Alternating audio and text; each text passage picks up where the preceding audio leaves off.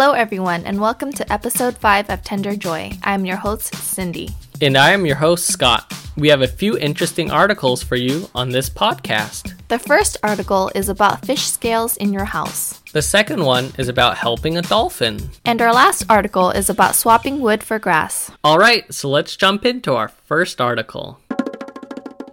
French designers have created a renewable and biodegradable material that can be used for interior decoration in private homes and offices as well as retail displays. It's called scalite, and it separates then combines naturally occurring minerals and the collagen in the fish scales to create a beautiful, durable, naturally fire resistant tile. Most of the time, fish scales are just thrown away and end up in landfills along with the head and bones. However, sometimes they are turned into fertilizer and fish oil supplements, but this new product is putting the waste to better use. While it's challenging to gauge if Europe has a reliable supply of fish scales, the square or rectangular tiles of scalite are priced in between common natural stone like white corian and marble, about $35 per square foot, making them a compelling alternative. A variety of natural dyes can create wild, marble like patterns in shades as various as moss green and mustard yellow. Unfortunately and ironically, they aren't water resistant. They should not be used in a place that will get damp as the scales will absorb the moisture. Once again, this is so cool to see companies looking at ways of cutting down on discarded waste to create amazing products. Yeah, I think it's a good idea and I hope they can mass produce these in the future. Alright, now on to our next article.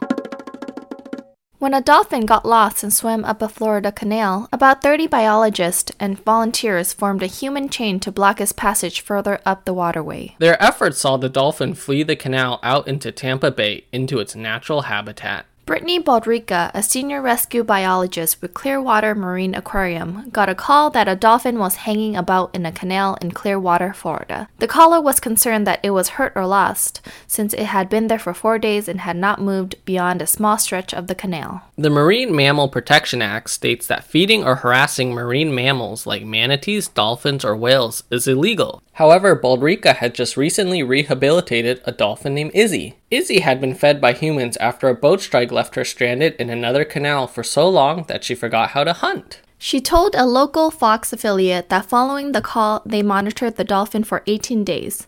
Eventually, Baldrica decided that she needed to intervene. She gathered a group of 28 biologists from the Clearwater Aquarium, the National Oceanic and Atmospheric Administration, and the Florida Fish and Wildlife Commission to enter the canal and form a wall of sound to encourage the dolphin to swim through a narrow culvert and out towards Tampa Bay. The goal was to not put hands on the animal, but to create a physical and auditory barrier so the dolphin could swim out on its own into Tampa Bay. Clearwater Marine Aquarium released a statement saying, We're thankful to the residents in the area who worked with us to help protect the animal from harassment and provided access to their property while we monitored and rescued the animal. That is awesome to see humans working together to help the dolphin. What a great display of teamwork and communication to help save the animal. And if you want your own cute little dolphin, check out the link in the show notes to find this cute stuffed animal dolphin that we found on Amazon. All right, now on to our last article. A startup looking to find better ways to mass produce lumber for construction has swapped trees for grass. By using sophisticated laminating and molding machines, the fibers of certain grass species can be just as strong as wood, but lighter and much faster to produce. Entrepreneur Josh Dorfman founded Plantd with two former SpaceX engineers. Their flagship product is a seemingly regular pressed wood panel for home building, but one that's made from a fast growing species of grass, which nevertheless can absorb 30 tons of carbon dioxide via photosynthesis. Due to it being able to be harvested three times in a season rather than once in 20 years, as in the case with pine wood, there is potential to drastically reduce the cost of lumber for home building and increase the carbon capture potential of the timber industry. Fibers in grass and wood are chemically similar.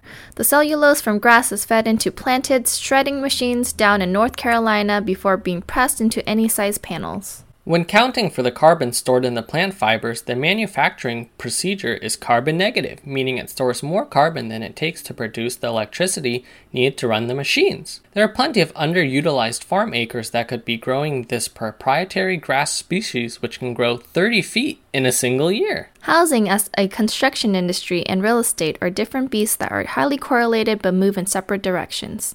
During the pandemic, the closing down of major supply chains, particularly in the Canadian timber industry, saw board foot prices of lumber reach record highs. I remember when my dad was going to buy some lumber during that time, and it nearly cost him an arm and a leg just to go buy a few feet of wood. Well, hopefully, these grass panels can be a seriously useful innovation to drive the cost of housing down and protect supply chains from future disruptions. Alright, so that is just a few articles that we found online that we really enjoyed. It's great to see companies finding ways to create eco friendly products and people coming together to help out that dolphin. Feel free to email us at tenderjoypodcast at gmail.com with other article suggestions. Thanks for tuning in to Tender Joy and catch you on the next one.